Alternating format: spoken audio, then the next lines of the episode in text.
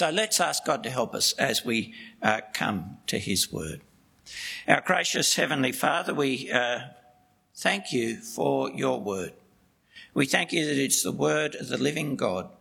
We thank you that it reveals uh, you to us so that we can know you, and that it reveals your Son as our Saviour so that we can trust him. Help us to understand it, to believe it, and gracious Father, help us to conform our thoughts, our words, our actions to your truth. We ask this in Jesus' name. Amen.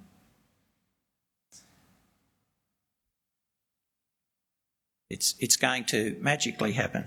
Well, not, we don't believe in magic, I take that back. Through the wonders of modern technology, there will be, yes, look at that. That's great, isn't it? Now, it doesn't feel uh, like it after such an unusual year, but there are actually only five Sundays to go before Christmas, including this one. And in the lead up to Christmas, uh, we're going to look at Ezekiel. We're returning to Ezekiel. Now, why? You might especially ask that if you think Ezekiel is all judgment and gloom and baby Jesus is all sweetness and light. You know, think of Ezekiel and baby Jesus like oil and water. Well, it's because if you're going to understand all the fuss about Jesus' birth that's been going on for centuries, if you're going to understand who Jesus is and what he's done, and if you're going to understand why people are looking forward to Jesus' return, you need books like Ezekiel. You need the big picture of God's purposes and promises as the living God has revealed them in his prophets. Seeing the big picture of God's promises, you can see the wonder and greatness and goodness of what Jesus has already done, and you can see the wonder and greatness and goodness of what believers are looking forward to when Jesus returns.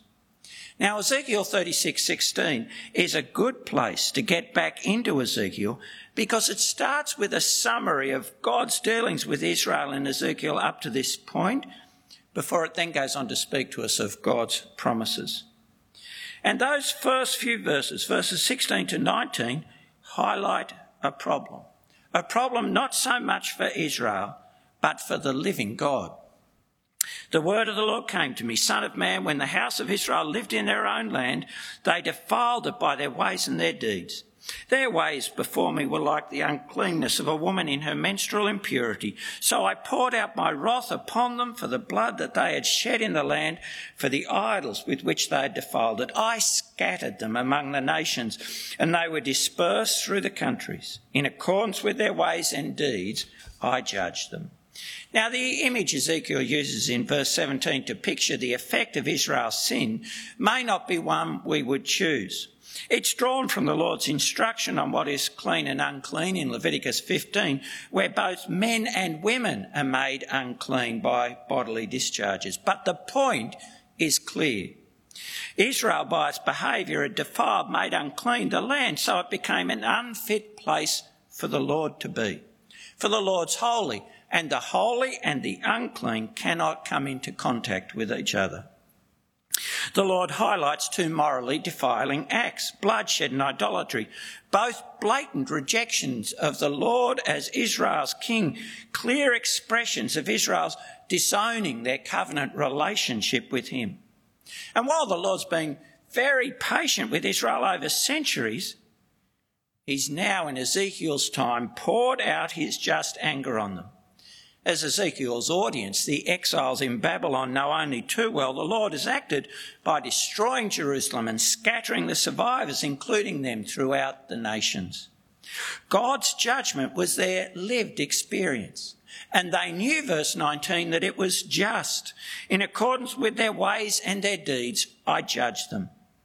The judgment they experienced, the wrath they endured, was exactly what the Lord had said would happen in the covenant, Leviticus 26 and Deuteronomy 28.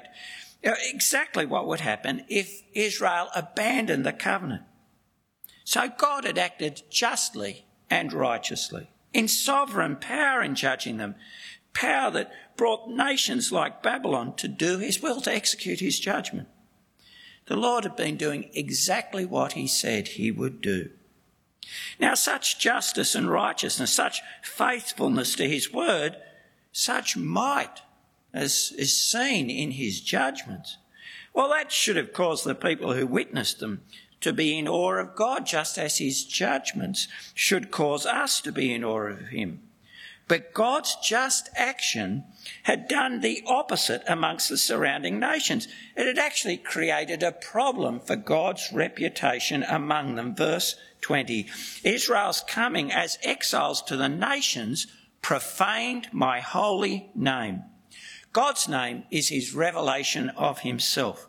Uh, what God has said of himself, whether it's speaking of himself as God Almighty to Abraham or revealing himself to Israel at the Exodus as the Lord, the great I am, or to Moses on the mountain as merciful and gracious, slow to anger, abounding in steadfast love, forgiving, but also a just judge.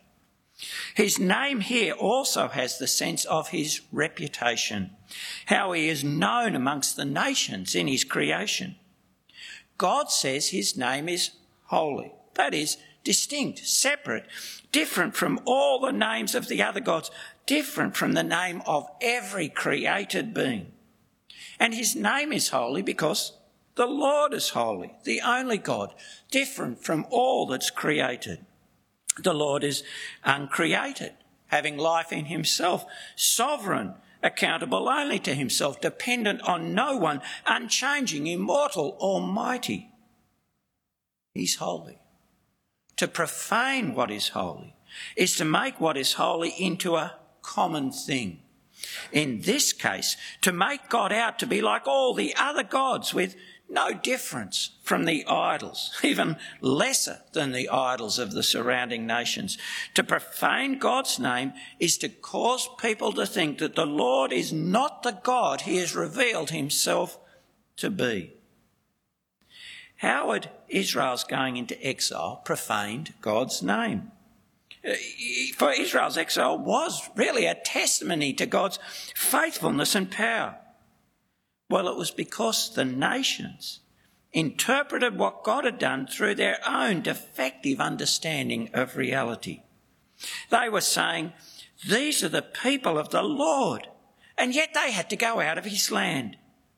And in saying that, they were saying that the Lord was either not powerful or not good.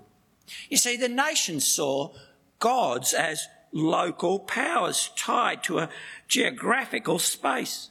There was a relationship between God and land and people. The God of the land was meant to keep his people safe and give them victory against their enemies. That was how that God increased his prestige, his reputation, exalted his name. So if the Lord's people had had to go out of the land, it could only mean one of two things uh, that the Lord was not powerful. The gods of Babylon, like Dagon, were more powerful. They were thinking the Lord's just some lesser deity, easily dispossessed of his property. Or it means he's not good, a God who would accept his people's sacrifices, but then cruelly abandon them in their time of need. That profaning of his name, that blackening of his reputation was both offensive to God and disservice to the nations. It's offensive for the Creator, the God of gods, the Lord of lords, to be compared to, thought of as some dumb idol. And if the nations believe that about the Lord, how will they ever come to know the true and living God, the God who will judge them, from whom they need to find mercy, the God who alone can give them life?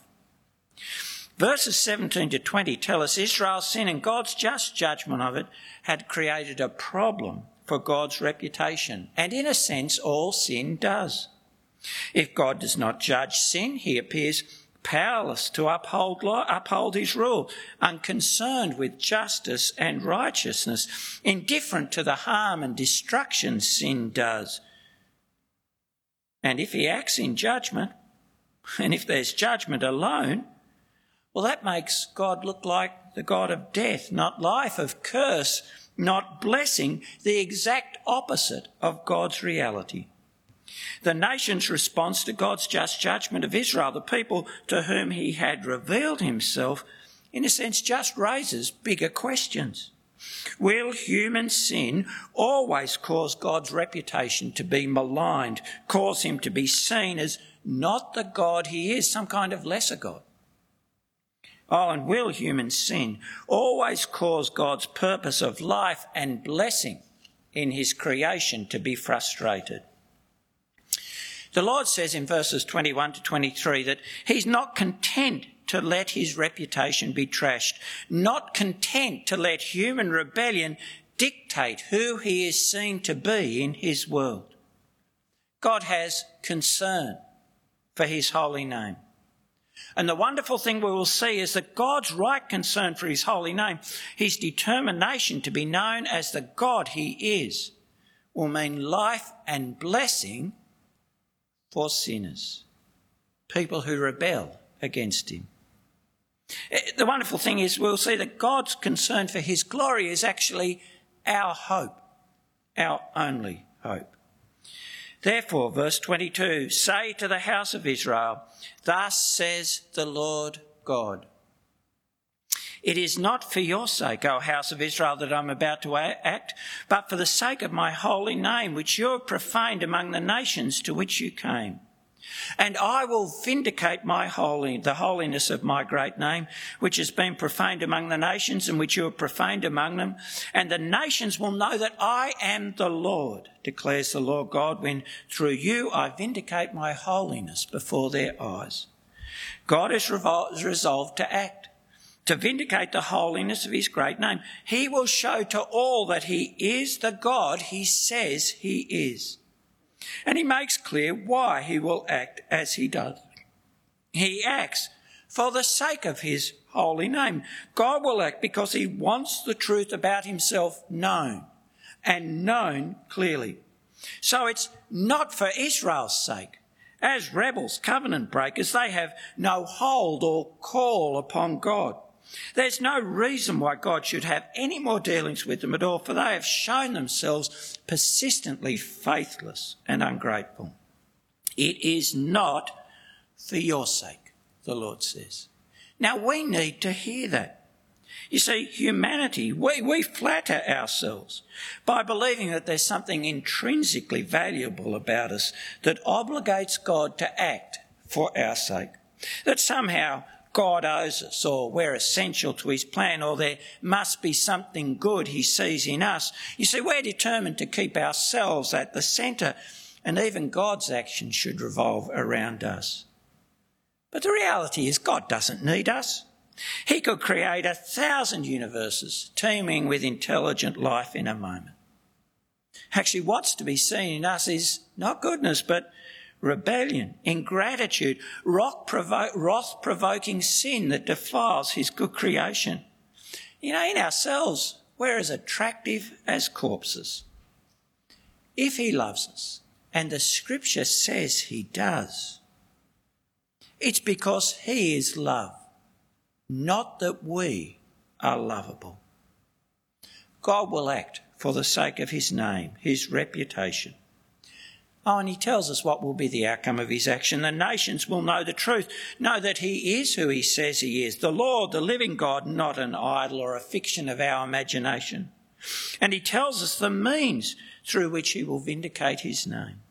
Amazingly, he says he will do it, verse 23, through sinful Israel, when through you I vindicate my holiness.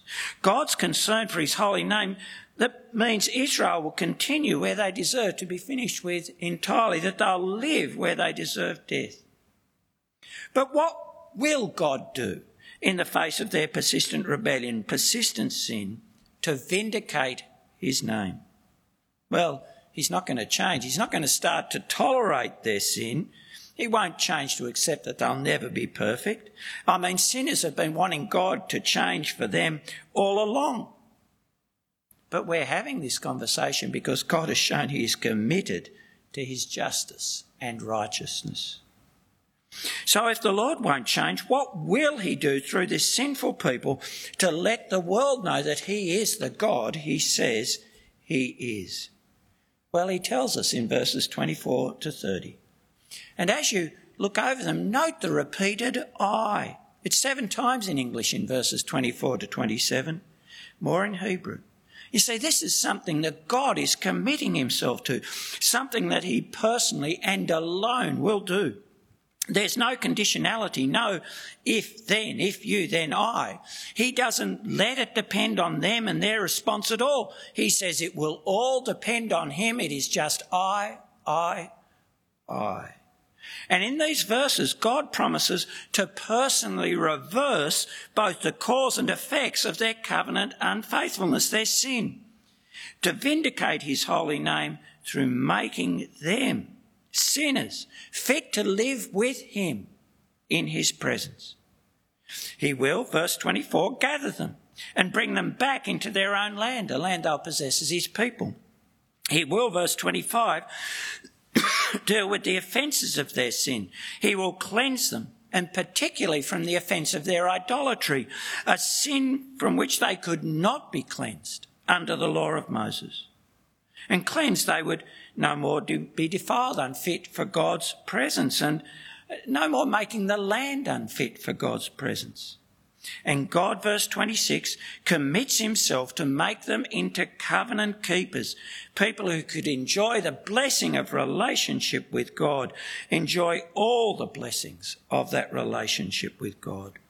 I'll give you, he says, a new heart and a new spirit I'll put within you.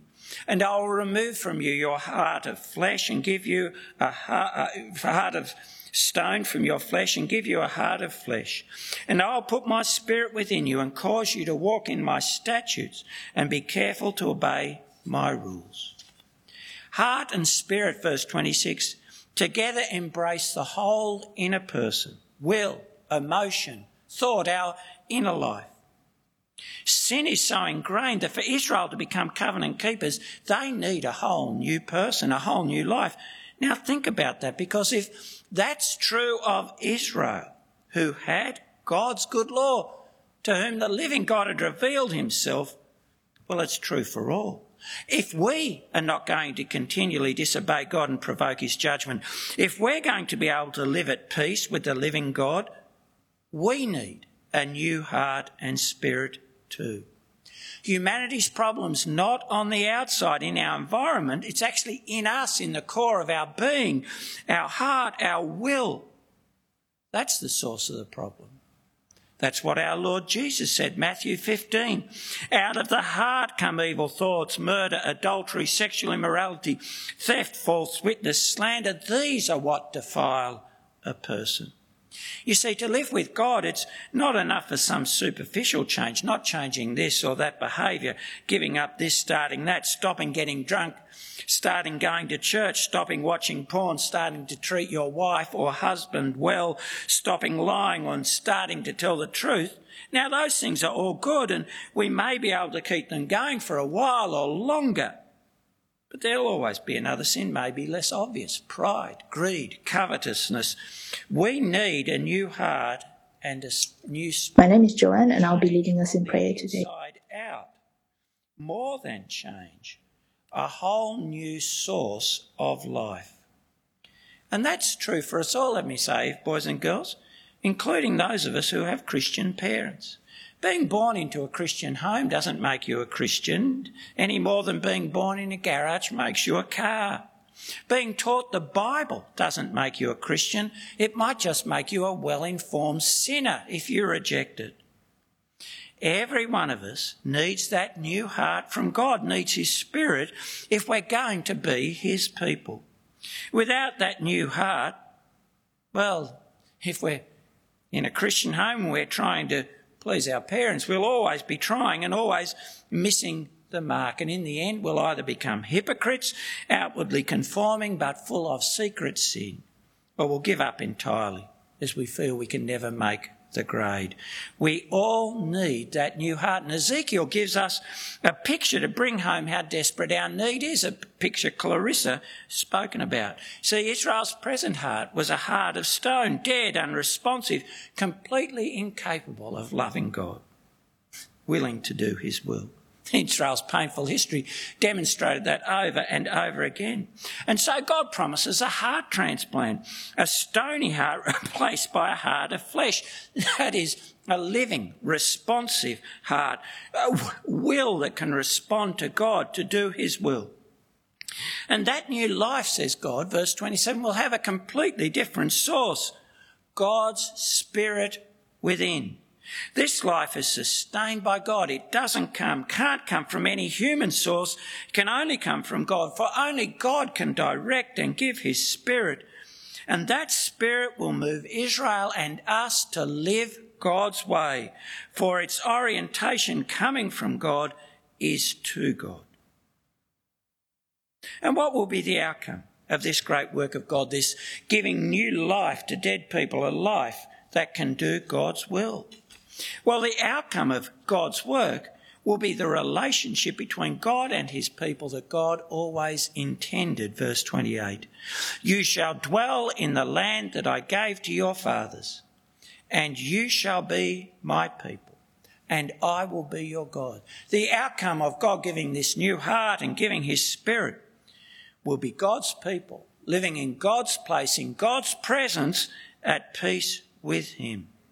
What God had said would be the chief blessing of the covenant with Israel would be realised. That's what God had said, Leviticus 26. I will make my dwelling among you, and my soul shall not abhor you. I will walk among you and be your God, and you shall be my people. More actually, this relationship is what God had promised Abraham and his descendants, Genesis 17. I will establish my covenant between me and you and your offspring after you throughout their generations for an everlasting covenant, to be God to you and your offspring after you. Verse 8, I will be their God. See, because God is committed to demonstrating the holiness of his great name, the promises, the promise he has made to Abraham will be fulfilled. Fulfilled by God alone, despite the rebellion of Abraham's descendants. And that's a promise, remember, that looks to the blessing of all nations, a promise that is God's response to the spread of human sin from Adam on. And we get a picture in verses 28 to 30, a picture especially powerful for an agricultural people who had no food security of the goodness of that relationship of having God as your God. They will, verses 29 and 30, be secure, enjoy abundance, peace in their land. The Lord, the God who has revealed himself to Abraham and his descendants, you see, is the creator. He is the Lord of nature, the God of heaven and earth. All creation serves him. To be at peace with him is to be at peace with creation. In fact, the Lord goes on to speak in verses 33 to 38 of that time of restoration and cleansing in terms well, let's speak of new creation. Its fruitfulness will cause it to be compared, verse 35, to Eden. And in verses 37 to 38, we see that as was commanded by God in Genesis 1, the people will be fruitful and multiply. The land will be full of life, life at peace with God, expressing the blessing of God on his creation. These prophecies are pointing to a new creation when God acts to vindicate the holiness of his name through saving his people, saving them from their own simple heart. These promises in Ezekiel are great promises, comprehensively addressing all that needs to happen for God to have a people of his own, all that needs to happen for Israel, for humans, to be in a relationship of peace with the living God, where we are secure, where we can flourish in his presence. So when they're fulfilled, what will be the impact on Israel and the nations? Ezekiel 36, 31. Then you will remember your evil ways and your deeds that were not good, and you will loathe yourselves for your iniquities and your abominations. Be ashamed and confounded for your ways. The fulfillment of these great promises that will bless Israel will humble Israel. They will actually now see how good the God they rejected is. They will see how good God's way is. And with that new heart, they will delight in God's will. And seeing this, they'll see how wrong they were not to trust Him and how vile and unjustified their disobedience. They'll see how perverse their heart was that would not listen, that constantly turned from God to themselves, from right to wrong, from life to death. They'll see that and be ashamed. Now, that won't interfere with their enjoyment of God's work in and for them, only heighten their gratitude and wonder, but it will end their boasting in themselves as they boast in and rely on God alone. You see, grace does that. And when God acts to vindicate his holy name through them, that's what Israel will have experienced grace getting the new life they did not deserve in the place in place of the death they did. Grace that actually every believer in Jesus experiences. When we get that new life from Jesus in place of the death we deserve, grace humbles us. And what will be the impact on the nations? Well, verses 36 and 38, they will know that the Lord is God. They'll know He's the Lord, the living, the only God. The fulfillment of the promises will demonstrate comprehensively that the Lord's no dead idol. He speaks and fulfills his promises. He judges his people, yes, and he can save his people, save them so completely that they would never fear his judgment again. The nations will see the Lord's Almighty, the giver of life, that he is for life, not death, blessing, not curse. He is merciful and gracious. And they'll know then that, well, that if they keep opposing the Lord, judgment is certain. And if they turn to the Lord, they can find hope of life. These are truly great promises God speaks. But they were spoken in the 6th century BC. That's a long time ago. So has the Lord kept them? What, for example, happened to the exiles? Well, Israel did in the next generation go back to their land at the end of 70 years of exile as God had promised through Jeremiah. But sin, as we see in the books like Ezra and Nehemiah, sin's still a problem and they still live under pagan rule. Promises not fulfilled.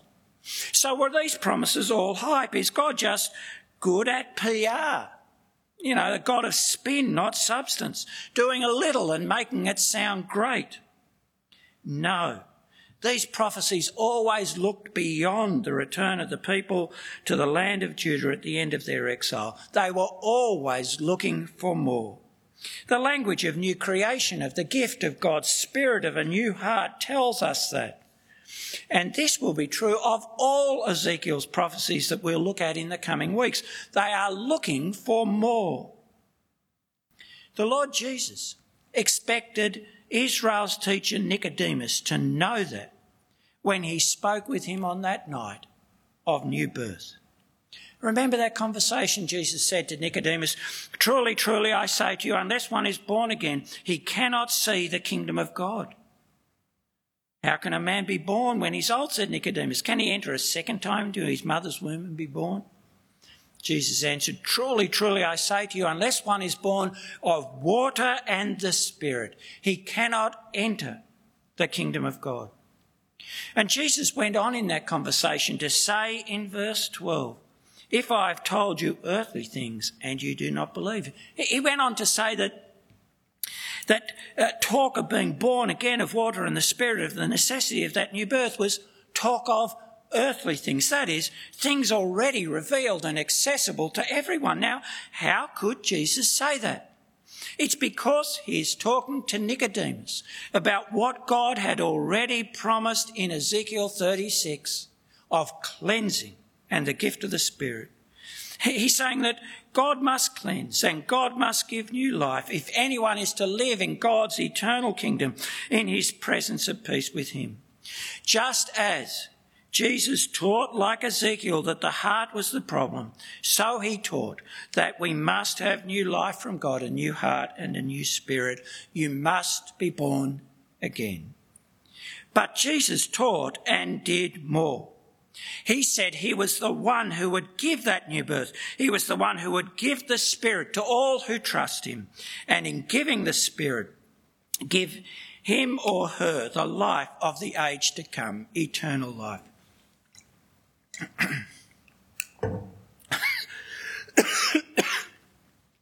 Jesus said on John, in John 7, 37, If anyone thirsts, let him come to me and drink. Whoever believes in me, as the scripture has said, out of his heart will flow rivers of living water.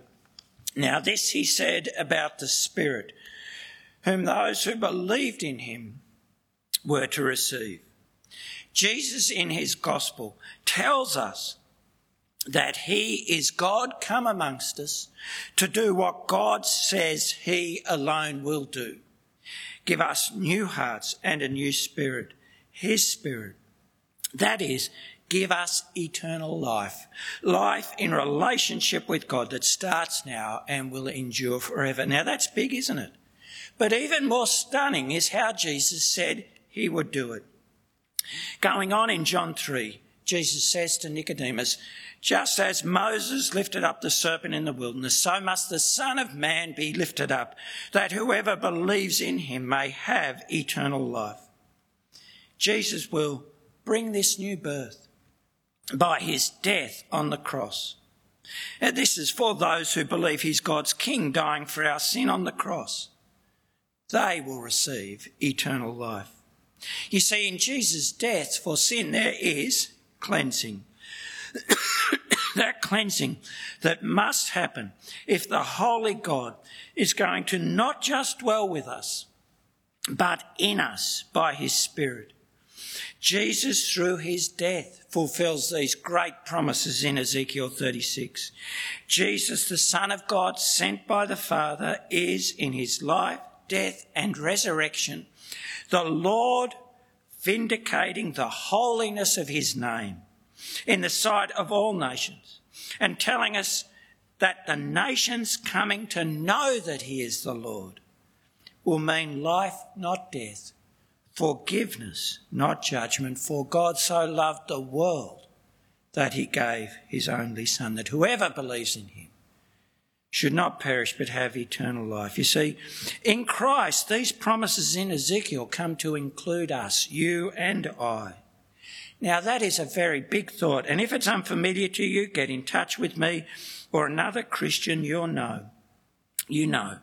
But God's determination to vindicate his name means you and I, sinners, idolaters, can be saved. The promises of God in Ezekiel are no hype. God speaks them, and God is wholly committed to fulfilling them for his holy name's sake. And he does this through the coming of Jesus, his son. And he will fulfill all he has promised when the Lord Jesus comes in glory, because it's not yet Eden, is it? So, some questions to close. Do you have that new heart that God says we must have if we're to live in relationship with Him? You can't be God's person. You can't belong to God's saved people any other way. So have you been born again by water and the Spirit, being cleansed by Jesus and being given the Spirit by the living Lord Jesus? Now, the Lord Jesus will do that for all who repent and believe, all who confess Jesus as Lord, and they're not. He'll do it for all who believe that He's died for their sins. Trusting Him, believing He's been raised from the dead, you confess your sin to Him and ask Him for forgiveness and His Spirit, and He will give you forgiveness and His Spirit, for that is His promise to all who believe the gospel. So those who repent and believe need not doubt.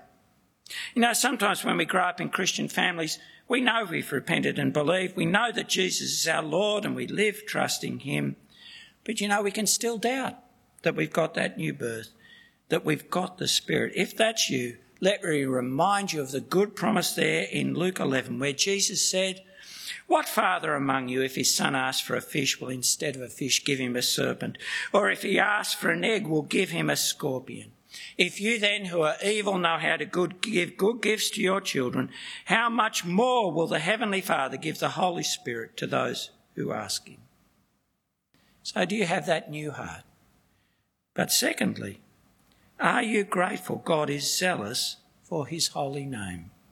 Are you glad to be humbled, to hear that God has acted in sending Christ not for your sake? You should be. If God's love and grace to us is to be depended on by us, If, sorry, if God's love and grace to us depended on us, something in us that obligated God to act for us, some goodness, potential or real, some usefulness, potential or real, you and I could never be secure. We could lose that goodness or fail in that work, and then we couldn't feel we could rely on God. But God has said He acts for His sake, for the sake of His reputation, to be known as the God He has said He is. That He acts to save sinners for His glory. And that's good. He has made our salvation dependent on Him, on Him being the God He is. It was all I, I, I remember.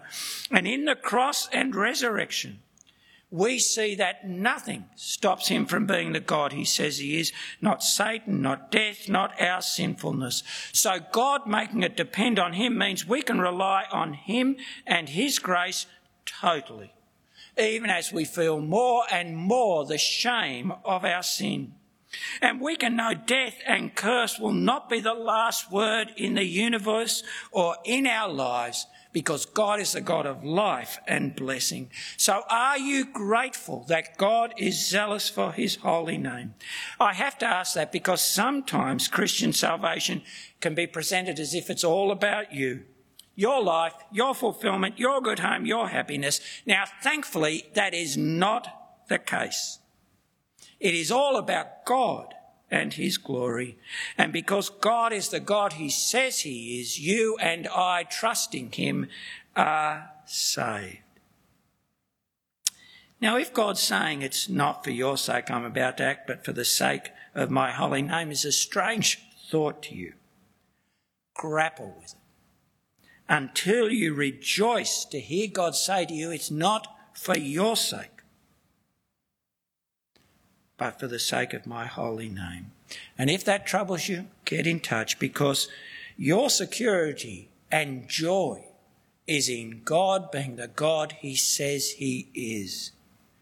And finally, believer, are you zealous for the holiness of God's name? You yourself. If you love God and love people, you should be concerned for the holiness of God's name, for his reputation amongst the nations. And Jesus said that's what we should pray for, our first request. Hallowed be your name in the Lord's Prayer. Now, hallowed be your name is actually sanctify your name. And that's taken from Ezekiel 36 23, where God says, I will sanctify my name. Jesus is teaching us to pray for God to act to vindicate his name as he has promised to do in Ezekiel. He's praying. He's telling us to pray that God would vindicate his name by saving.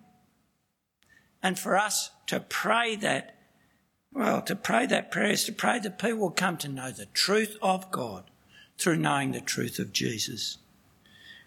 And we're included in that prayer as we pray. We're praying that we would relate to God fully convinced of the truth of his revelation of himself.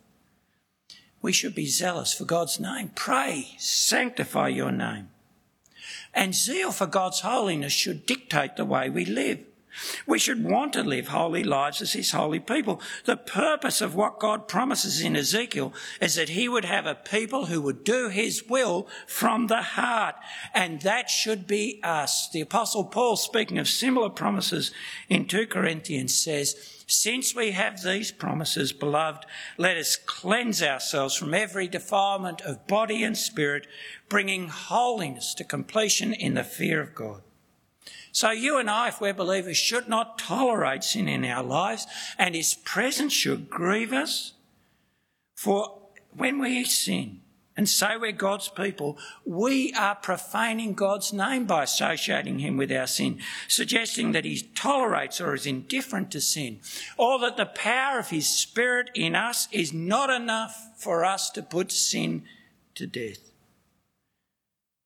Zeal for God's name should dictate how we live, and zeal for his holy name should make us speak often and clearly of Jesus. For it is in Jesus that God has vindicated his holiness in the sight of all. It's in knowing the truth of the gospel that people really know the truth of our great God, know for sure that he's no idol, but the God he says he is, living, almighty, just and righteous, merciful and gracious, the God who keeps his promises, the God who is for life, not death, blessing, not curse, the God worth all our trust, all our obedience, and all our praise.